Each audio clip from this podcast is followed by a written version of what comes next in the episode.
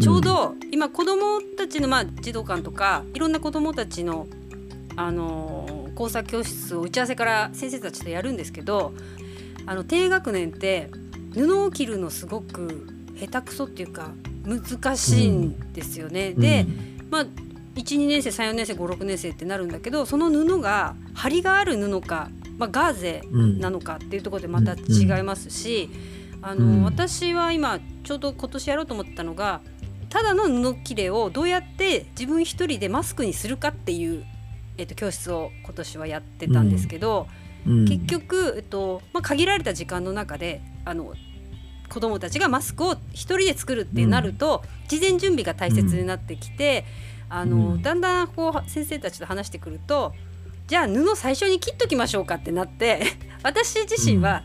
ただペラったらハンカチでも自分で切ってマスクを作りたいっていうのを子どもたちに伝えたいわけですよ、うん、どんな時も。そうすると先生が先に、えっと、マスクが作れるように切っちゃうと全然本末転倒で、マスクが作りたいわけではなくって。何もないところからどうやってマスク作るかっていうのが私の伝えたいところだったのでそこはあのぐちゃぐちゃだったとしても出来上がりが、仕組みを教えたいという私と綺麗にあの、うん、できればいいっていうところとちょっと違ったんですけどね。最終的にはあの、うん、ぐちゃぐちゃでもいいんじゃないかと。あの、うん、ガタガタに布が切れたとしても自分で線を引いて自分で切って自分で折りながらマスクのゴムをつけて作るっていうね。なんかその分解の仕方で、あの結局その布を切るハサミで布を切る時に、えーと、ちゃんと固定されてきゃいけないから布をねセロテープです止めちゃおうかとかねいろいろ作戦を考えたんですけど、まさにその作業療法と一緒ですね分解の仕方が、小さい子にどうやってさせるかみたいな、そうですね、今度相談します先生。作業療法に限らなくて多分これはいろんなねあのー専門職という人で普通にやってて、あの、だいぶ前にあの、あの、運動が苦手な子のための、うんうん、えっ、ー、とね、スポーツ教室みたいの行ったんですよ。よく公民館でやってるじゃないですか。飛び箱が食べない子たちのための、みたいな、小学校のね、中学校とか。で、札幌のどっかの、えっ、ー、と、公民館でやってたやつに行った時に、うん、こう、黙って見てたら、うん飛び箱を飛ばせる、飛飛ばせるんですよね、まずは。飛んでみてごらん、つって。うんうん、明らかに運動の苦手な子たちは15人ぐらいいて。うん、で、踏切板の前で止まっちゃう子と、うん、えっ、ー、と、飛べるんだけども、うん、えっ、ー、と、なんていうのかな、飛び箱の上で尻餅をついちゃう子。で、なんとか飛ぶんだけども、あのー勢いがなくて、その、なんていうのかな、飛び箱の上にこう、ガタンってなっちゃう子。うんうん、まあ3パターンぐらい分かれて、3グループに分けるんですよ。まず、はい、じゃあ君はこっちね、君はこっちね、つって。それは普通のスポーツインストラクターの方やってるんだけど、じゃあ、踏切板止まっちゃう子はね、飛び箱を避けて、踏切板の、まあ、まずはね、素通りするっていう練習だけはさせる。で、手前で手をついちゃって、上に乗っかっちゃう子はね、遠くに矢印をつけておいて、まずは飛べなくてもそこまで手を伸ばすってころがやろうねっていうのをやらせるグループ。もう一つ、うまく上でガツガツンってなっちゃう子はね、その大股開いて下に、あの、段ボールを置いて、その、なんていうのかなわかります？なんかこう、股の間こう、ビューンってこう、問い箱を後ろに飛ばすっていう。いうのをやらしてたんですよ。うん、で、それで何回かやらして、じゃあもう一回飛んでごらんつって、うん、あの、うまくなる子もいればうまくいかない。じゃあうまくいかないからまた次のことを考えるわけなんですけどね。それでも同じく分解をするわけですよ。それはこの工程で踏切板の前で、まず、えっ、ー、と、失速しないで、えっ、ー、と、飛んで手を前について、そこで股の間を勢いよく手をこう後ろにこう動かすっていうのがあって、飛び箱が飛べるという工程。まあ、それをどこでつかつまずくのかなっていう、そのつまずいたとこさえクリアしてあげれば飛べる、さっきの話と同じですよね。できるとこはできるわけだから、そこをうまく見つけてあげて、まあ、どういう工夫をしたらいいかっていう。えっとね、そうそうそうそう。ちょその辺そういうことをただ、うん。だから、あの、e スポーツのね、ちゃんとやってる。普通のコンタが持ってないけども、その、コンうん、ゲームをするっていう部分何はできてる？画面は見ることができる。じゃあ画面は見れるのであって、じゃあ何ができないのって言ったらボタン硬いからできないんだ。じゃあそれを補えればいいだけの話。それを道具で補ったのか、やり方を変えたのか、方法を変えたのか、だけの話なんですよね。で、先ほどマスクの話で言うと、あの、どこに視点を置くかなんですよ、やっぱりね。その工程を見せたかった。もしくはないところから作ることを目的としたかった。っていうんだったらまあそういうねシチュエーション見せればいいだろうし、じゃあでも場合によってはその最近だと一から作るっていう部分じゃなくても買ってから済ませるっていう部分もあるわけでもう切った。例えばえーと、マスクあのマスク生地が用意されてるかもしれない、じゃあそこからでもいいかもしれないだとか、何かというと片手でじゃがいもの皮は切れないっていう人にじゃがいもの皮の剥き方を教えるのもあればいやもう皮が剥いたじゃがいもを持ってきてもいいか作ってもいいよねだとか、そもそもね、あの、その人に、なんで肉じゃが、あ、肉じゃが、肉じゃが作りたいのって言ったら、いや、好きな人に、ね、なんか手料理をって言ったら、まあ、じゃ別に手料理じゃなくてもいいんじゃないのとか始まってなとか。なるほどね。だから、なんでそこの何かやりたいっていう原因に至ったかを探っていくと、実は、あの、いや、手が動かないから肉じゃが作れないから好きな人に手料理はご一緒できないんだよねっていう話じゃない話かもしれないっていうのをそこからやり取りするんですよ。そうかじゃあどういう状態になりたいのか、ね、何者になりたいのかっていうそうですね。なんか成功できた可愛いのが自分でできたっていう成功体験なのか工程を見せたいのか、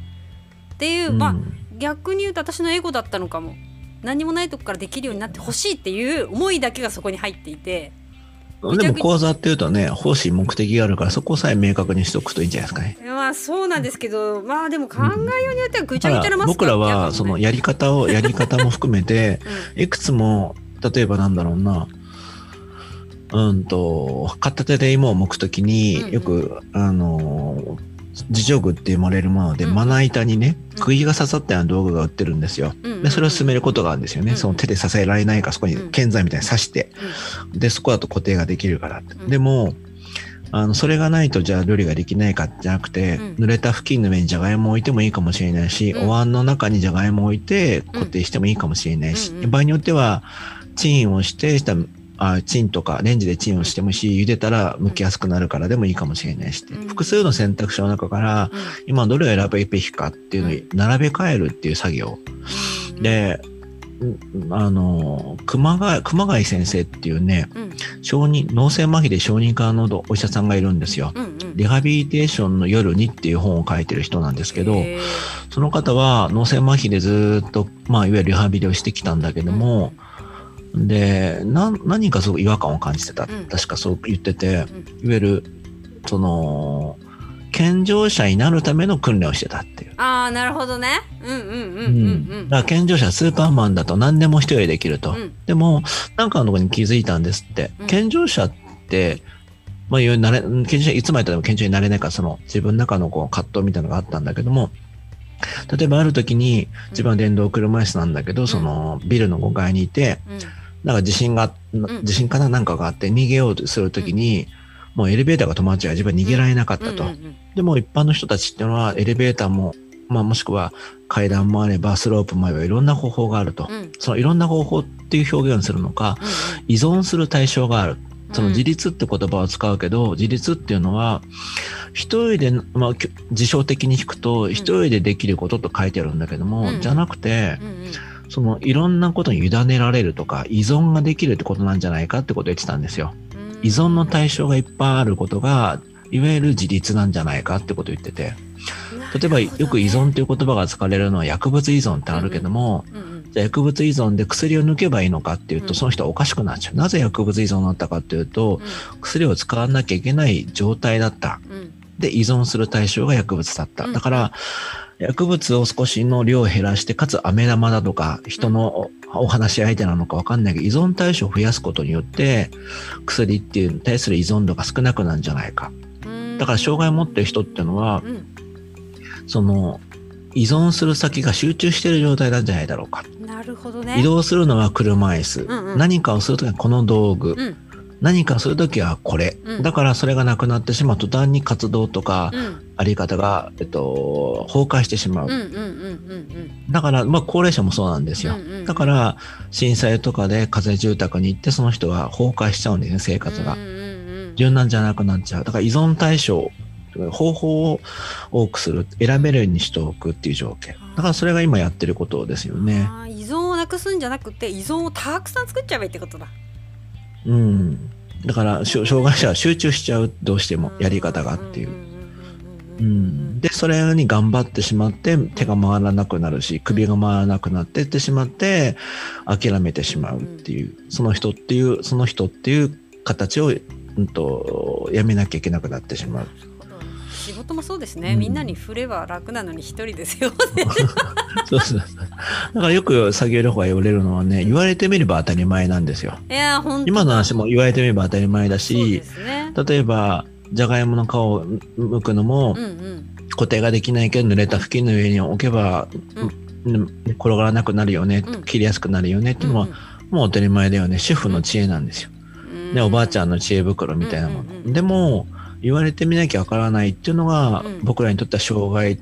と同じような感じで思ってるんですよ。障害って何かというと、そのね病気的な障害の定義はあるんだろうけども、何かこの、これはこの方法だとか、うん、なければならないとか、うん、マストとか、普通の状態、英語で言うとですね。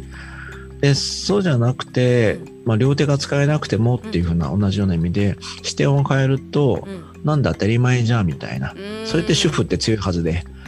だから僕らはやり方を教えてるっていうよりは、考え方、あ、なんだ、これでいいんだみたいな。じゃあ今度こうしてみようみたいな。なんかそうですね作業療法士さんなんか動かすとか動作っていう感じがしてたけど考え方だね